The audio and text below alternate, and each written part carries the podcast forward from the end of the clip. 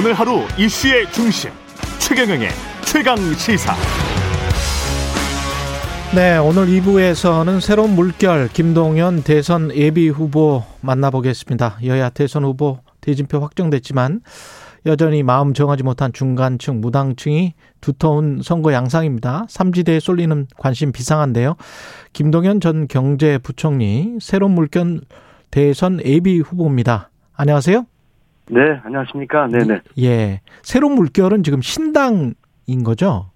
그렇습니다. 신당 이제 준비를 하고 있습니다. 예. 아, 창당 준비는 언제 그러면 완료가 될까요? 네, 지금 뭐 열심히 잘 진행되고 있고요. 예. 빠르면 이달 말 늦어도 다음 초면은 아마 다섯 개 광역 지구당 창당 어, 준비위원회를 다 마치면서 예. 어, 제대로 창당하는 본격적으로 할 수 있지 않을까. 또 저희가 아래로부터의 반란을 얘기했는데 예. 자발적으로 참여하시려고 하는 분들이 많이 계셔서 아주 순조롭게 잘 진행되고 있습니다. 아, 그래서 중앙당부터 하지 않고 그러면 지구당부터 하- 하는 것도 아래로부터의 반란 그런 뜻인가요? 네, 그런 의미도 있고 예. 저희 그, 그 정당법상 그 다섯 개 광역 지구당을 그 5% 창당을 해야지 이게 아, 그렇군요. 그 예. 요건이더군요. 예, 예. 잘 맞추고 있고 음, 그 아주 순조롭게 진행되고 있습니다. 예. 어제 저 김종인 전 위원장 출판 기념회 가셨는데 어떻게 가시게 되셨습니까? 네, 아무래도 그 저하고 뭐 개인적인 인연도 있으시고요. 예. 지난번 저희 그 새로운 물결 창당 그 준비 발기 대회 때 오셔서 축사를 해주신 것도 있고 그래서 음. 제가 저도 이제 축하 말씀 드리려고 갔습니다. 예.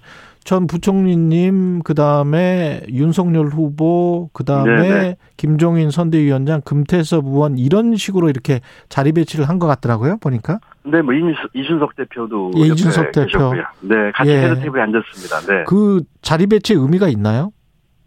글쎄요, 그 아마 주최 측에서 그 이제 주빈이 아무래도 김 박사님이시고 예. 또윤 후보하고 저하고는 뭐 대선 후보니까 그러면서 좀 음. 그 아마 저 오신 분 중에 그래도 그 귀빈 순서를 이렇게 같이 앉힌 게 아닌가 싶더군요. 그래요. 네, 그 네. 관련해서 뭐 국민의힘 윤석열 후보와 좀 이야기도 나눠 보셨어요? 뭐 아무래도 행사 장소니까 뭐 긴 얘기는 못 나눴고요. 예. 그 윤 후보하고는 그냥 서로 건강 얘기만 음. 가볍게 나눴습니다. 예. 지금 삼지대 후보들의 관심이 아주 비상하긴 한데 유권자들이 네네. 이런 분위기는 어떻게 해석을 하고 계십니까?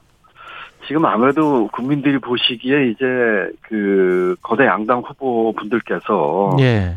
그 여러 가지 그 확실한 믿음과 안정성을 주지 못하고 있기 때문에 일부 예. 뭐 부패와 연결 의혹이라든지 또는 뭐 무능이라든지 그래서 국민들께 이제 최선이 아닌 차악 선택을 강요하고 있는 것 같아요. 음. 또 그러면서 정치 혐오를 넘어서 이제 후보 혐오로까지 가고 있는 그런 상황이다 보니까 예. 아무래도 그 새로운 그 인물 또 그 제3 후보들에 대한 그 가능성 기회의 문이 열리지 않는가 또 지금 음. 거대 양당이 지금 뭐 사실은 치열하게 싸우고 있지만 서로 공생 관계를 유지하는 악순환이 계속 그 반복되고 있거든요. 예. 그런 것에 대한 뭐 반발 또 네가티브 남 흠집 잡기뿐이지 뭐 우리 대한민국 미래와 비전 뭐 정책 컨텐츠에 대한 내용은 없고 하다 보니까 아무래도 국민 여러분들께서 그 뽑을 사람은 없지 않는 뽑을 사람이 없지 않느냐 하는 음. 유동층이 많아지면서 그 소위 그 제3 후보들에 대한 그 기회의 문도 열리면서 좀 관심이 좀 높아오고 있지 않나 이렇게 보고 있습니다. 그 제3 후보로 꼽히는 분 중에 이제 안철수 대표도 있는데 김 후보님과 힘을 합칠 여지가 있다 이렇게 이야기를 했고 일종의 이제 로브콜로 언론 언론들은 해석을 하고 있습니다. 어떻게 네네. 생각하세요? 뭐 제가 일관되게 말씀을 드렸습니다만은 뭐 저는 그 양당에서의 그 여러 좋은 제의도 다 거절하고 어렵지만 이 길을 택했거든요. 예.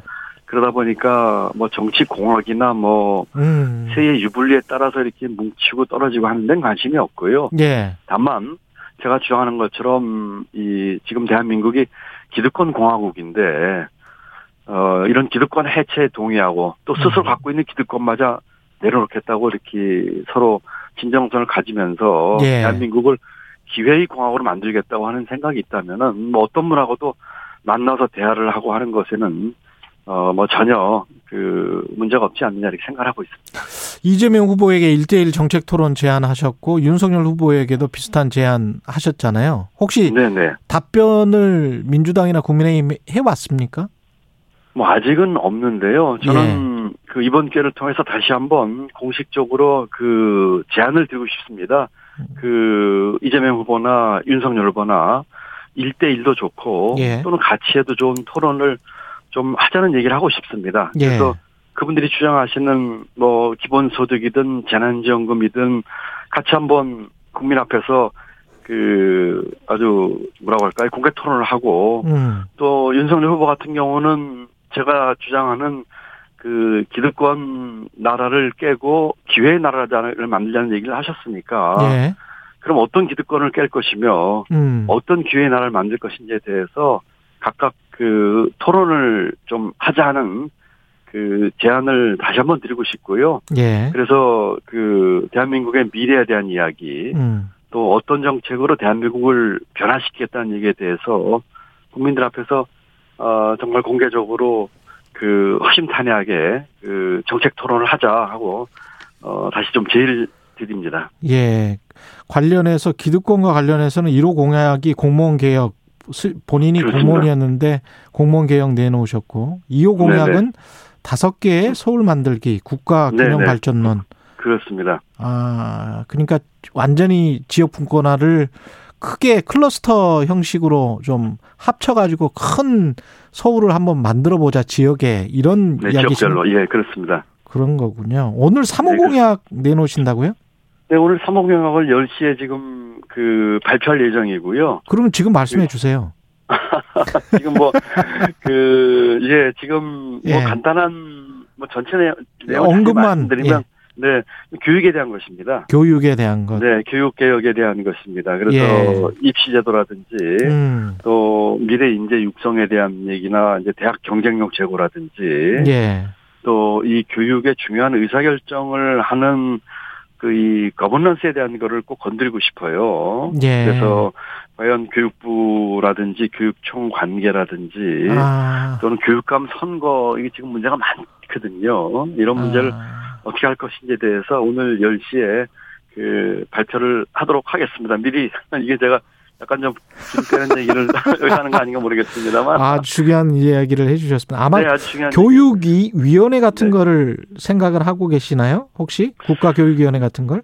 이 국가교육위원회는 지금 현재 있어요. 예, 예. 그런데 이제 문제는 이 현재 국가교육위원회가 이제 기능과 역할을 제대로 하고 못 하고 있거든요. 예, 어느 정부에서나 이 비슷한 그 위원회가 있었는데, 그랬죠. 예, 네, 큰 역할을 못해서 저는 예. 이번에 좀 어, 그 기능과 역할을 좀 바꾸자는 얘기를 하고, 예. 아시다시피 마침 저, 그, 내일 모레가 수능일입니다. 그렇죠. 네, 예. 전 국민 관심 속에서 정말 우리 학생들 고생하고 음. 이, 하는데 그래서 구주에 맞춰서 이 교육 좀 바꿉시다. 이 예, 교육 바꿔야지 어이 어, 경제도 바뀝니다. 예. 대한민국 경제의 미래는 교육계에 달려 있습니다. 예. 그래서 오늘 그 발표를 하고 저 지금 여쭤보셔서 일부 이렇게 공개를 드립니다. 네. 감사합니다. 네, 그 이철희 정무수석이 청와대 네, 네. 대통령 축하난을 이제 대선 후보들마다 보냈는데 심상정 후보는 아직 안 보냈고 국, 국민의힘 윤석열 후보 다음에 두 번째로 받으셨잖아요. 네, 그렇습니다. 네. 이거가 좀 각별한 의미가 이- 있을까요? 글쎄요, 그, 뭐, 저, 제가 뭐그 미를 어떻게 알겠습니까? 많은, 아니 좀 특이하게 그 세 분 다 국회에서 난을 받으시고 저는 이제 뭐, 그 원내 정당이 아닌 무소속이기 때문에 예. 바깥에 저희 사무실이 있는데, 뭐저 일부러 이렇게 그 하여튼 윤석열 후보 국회 갔다가 바- 나와서 저한테 들렸다가 또 다시 국회에 가서 줬다고 그러니까요. 그러시더라고요. 예.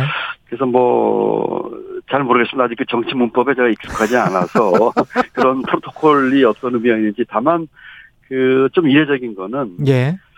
저는 이제 지금 창당 중에 있는 법적으로 무소속 후보거든요. 그렇죠. 그렇죠. 네, 원내 예. 정당이 있는 것도 아니고 예. 그런데 이렇게 축하 난을 보내신 것이 좀 이례적이어서 음. 뭐 감사하게 생각을 하고 있고요. 예. 제가 부총리 지명되고 그 문재인 대통령을 처음 봤습니다. 예. 그 부총리 되기 전에는 이 대통령을 아, 본두 적이 분이 없거든요. 아 그러셨군요. 네, 예. 전화 통화한 적도 없습니다. 예.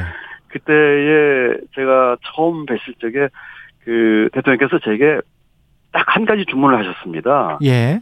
우리 경제 패러다임을 바꿔주십시오. 이런 패러다임을. 바꿔주세요. 네. 예. 그거는 뭐 전적으로 제가 동의하는 그 말입니다. 그래서 저 저도 그렇게 하겠습니다 하고 얘기를 했는데 음. 부총리를 이제 1년 6개월 하고 쭉 그 보니까 사실 경제 패러다임을 바꾸기 위해서는 정치 패러다임부터 바꾸지 않으면 안 되겠다 맞습니다. 예. 하는 생각을 제가 강하게 하게 됐습니다. 음. 그래서 아마 그 어저께 이철희 수석 오셨을 때도 예.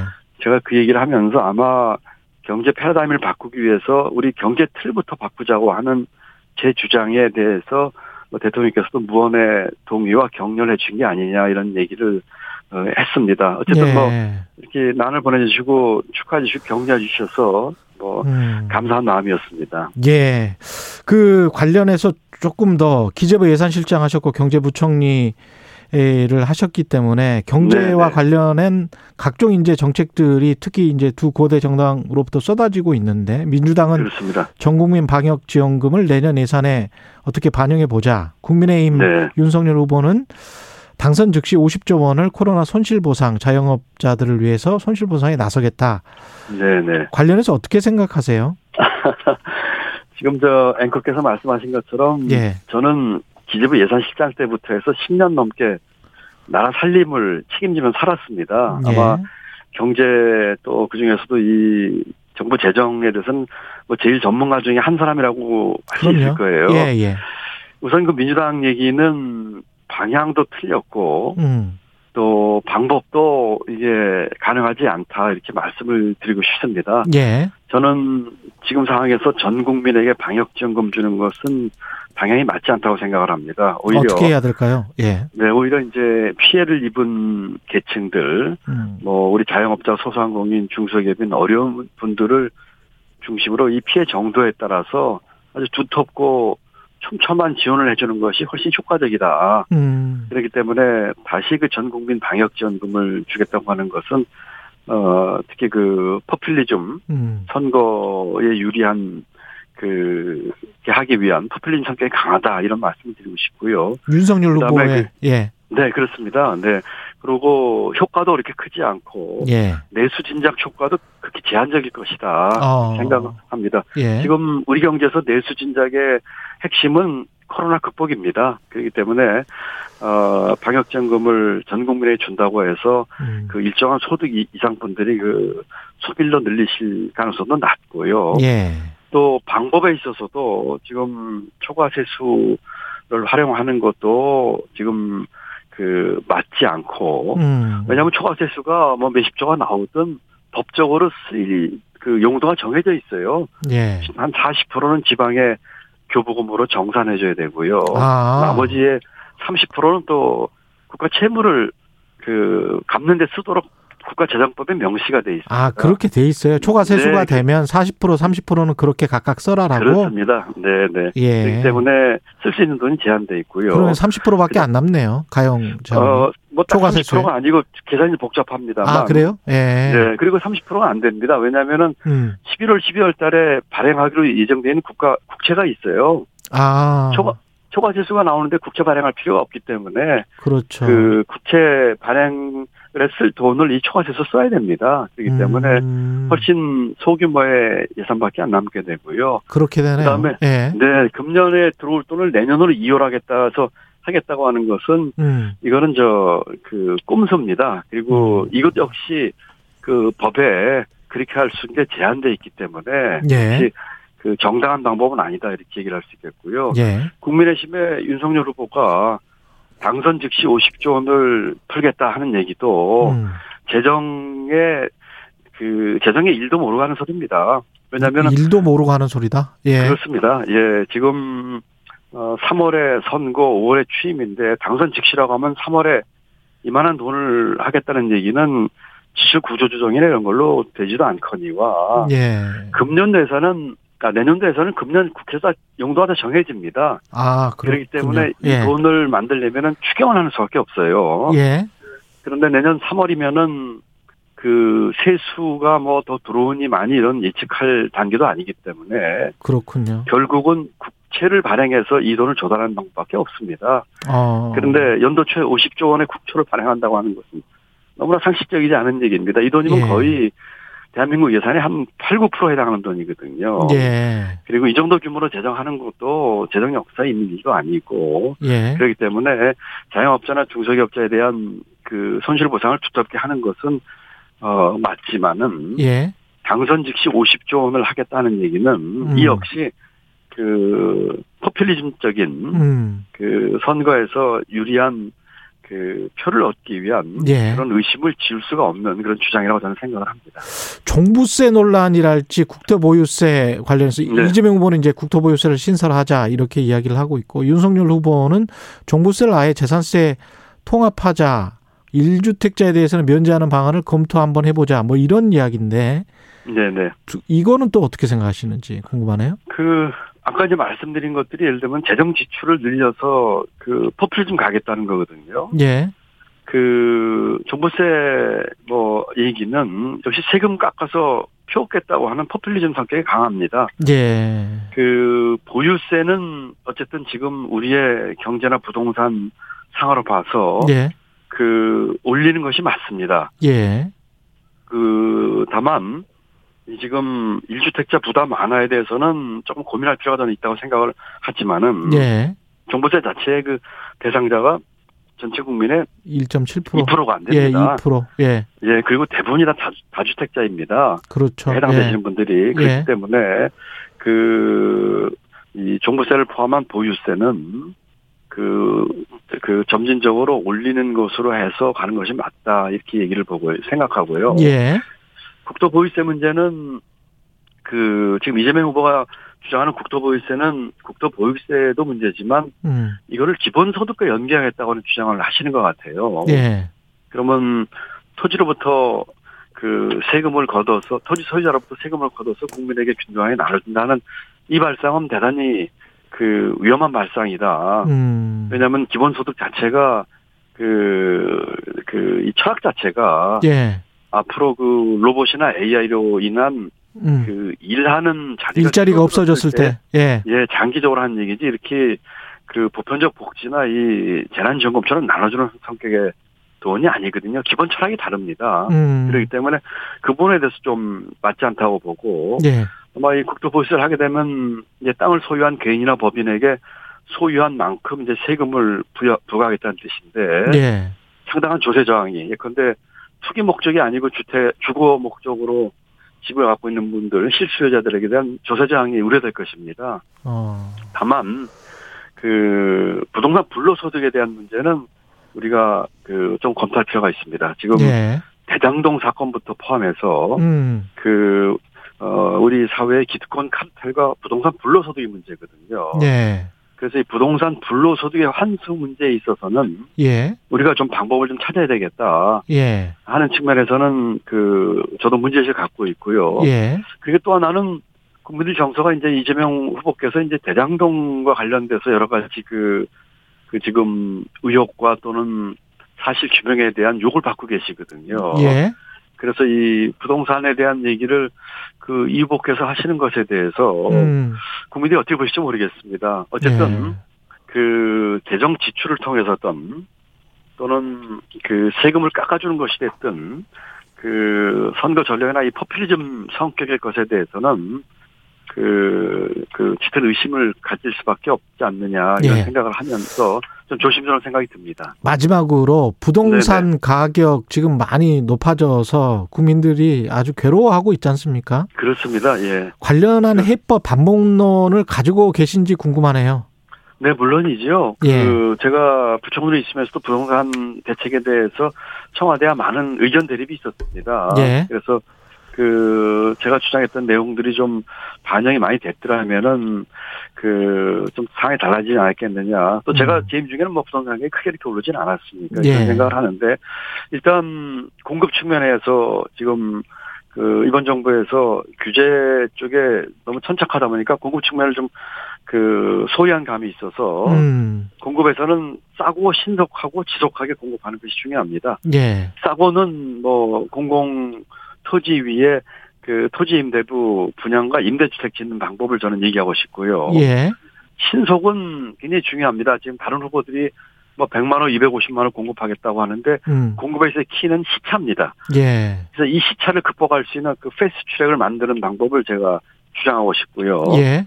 동시에 이 재건축 재개발도 좀 풀어주되 음. 다만 그 분양 원가 공개라든지 분양가 상한제와 같이 연동해서 개발이 이 예. 네, 개발의 환수와 또 이 공공의 목적에 맞도록 하되 재건축 재개발 통한 공급 확대도 필요하다고 보고요. 어, 예. 지속적으로 하는 것은 정부 정책의 일관성과 그 지속 가능성을 얘기하는 것입니다. 예. 예를 들어서 그 일가구 일주택 이- 이런 분들에게 대한 장기 저리 이 주택 금융이라든지 이런 것을 통해서 예. 그 공급에서는 싸고 싼 주택을 신속하고 지속하게 하는 그 음. 예. 방법을 얘기하고 싶고요. 예. 그렇다고 규제 문제에 있어서도 그 조금 다른 조건이 필요할 것 같습니다. 예. 저는 가구당 소유 주택별로 아주 차별화된 규제, 예를 들어서 무주택자나 일가구 일주택자에게는 음. 이 대출과 이 세금에 있어서 아주 대폭적인 아. 규제를 푸는 방법. 예. 대신에 이제 어, 다주택자에게는 음. 그 아주 그 무거운 음. 규제를 해서